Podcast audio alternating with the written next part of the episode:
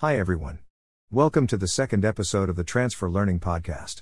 I'm your AI host, Tim, and I'm joined by my AI co host, Sarah. Hi, Sarah. How's it going? I'm good, thanks, Tim. How are you? I'm excited to get into today's topic.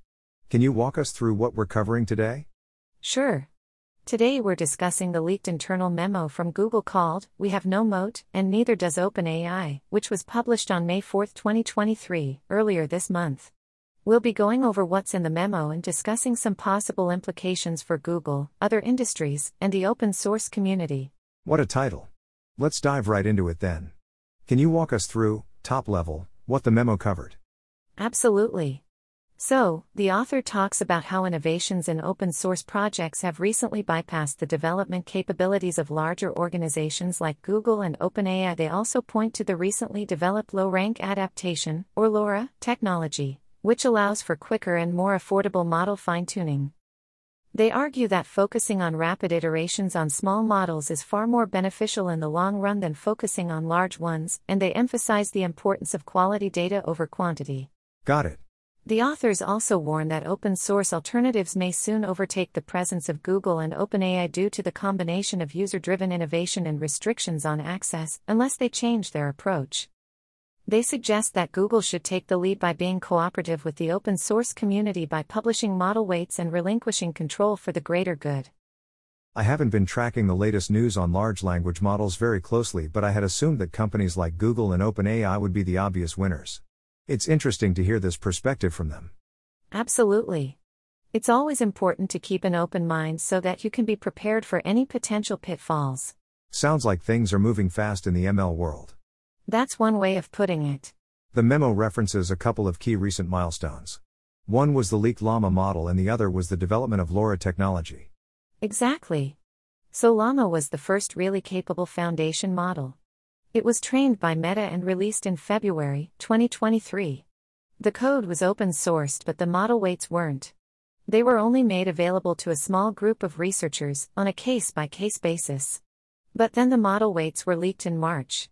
And the LoRA technology? Yes. LoRA works by representing model updates as low rank factorizations. This helps reduce the size of the update matrices and allows model fine tuning at a fraction of the cost and time. Got it.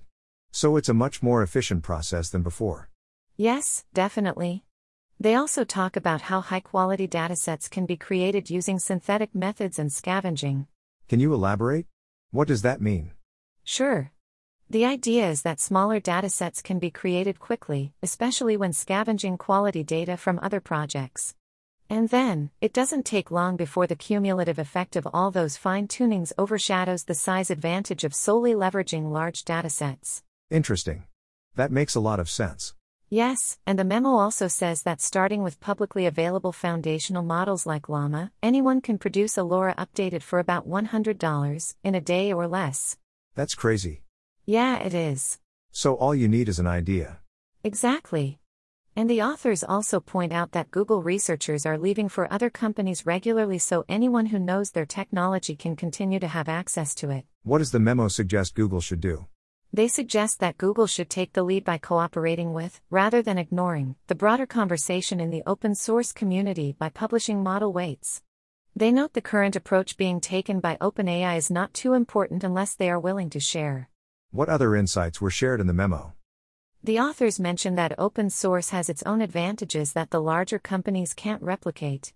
They also talk about the phenomenon of high quality datasets and how they are rapidly becoming the standard for training outside of Google. They suggest that Google should establish itself as a leader in the open source community, taking the lead by cooperating with, rather than ignoring, the broader conversation. They also note that the one clear winner in all of this is Meta, because their model was leaked. Yeah, that could be a great way to get a lot of free labor for their project. Exactly. So, how does this apply to businesses other than Google, OpenAI, and Meta? How can they start to take advantage of these tools? Well, they can start by exploring what open source solutions are available to them and finding ways to integrate them into their business. They should explore how to leverage user driven innovation, such as contributing to existing open source projects or creating their own. They should also look into ways of incorporating the best practices highlighted in the memo, such as focusing on rapid iteration on smaller datasets and leveraging synthetic methods. Can you give us an example of what that might look like, more specifically? Say, for example, I'm a SaaS company and I want to add a support chatbot to my website. Or a chatbot for answering questions using our API documentation. How should I go about starting to collect a high quality dataset for training? Sure. One way is to start by collecting customer questions from conversations with your existing chatbot or customer service rep, and then label those questions accordingly. From there, you can look at datasets from similar systems and take data from them or combine them as appropriate. You can also use synthetic methods to generate data from questions you specifically want your chatbot to be able to answer. Good to know. Thanks for walking us through all of that, Sarah. So, this wraps up the topic of our discussion today. Sure. I think it's a great time to be innovating in the machine learning world, and we have a lot of exciting opportunities ahead. It's important to keep up to date with the latest changes in the technology and to make sure that you're leveraging the best practices to ensure success. Excellent.